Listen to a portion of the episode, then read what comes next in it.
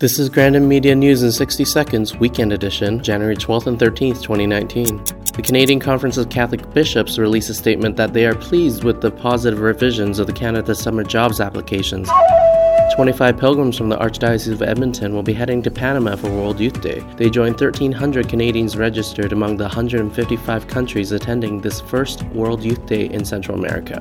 Grandin Media has released a video of a conversation between Archbishop Smith and Paul Batts titled A Catholic Archbishop Learns from a Millennial. Watch St. Francis of Assisi, Signs of Contradiction at Princess Theatre this Sunday, January 13th at 3.30 p.m. The documentary features the saint as a real person. Admission is $10. This Saturday is the ordination anniversaries for Calgary Bishop William McGrattan and Vancouver Archbishop J. Michael Miller. Sunday marks the last day of Christmastide and the anniversary of Toronto Auxiliary Bishop Vincent Vincent For the latest headlines, visit grandinmedia.ca or follow us at Grandin Media.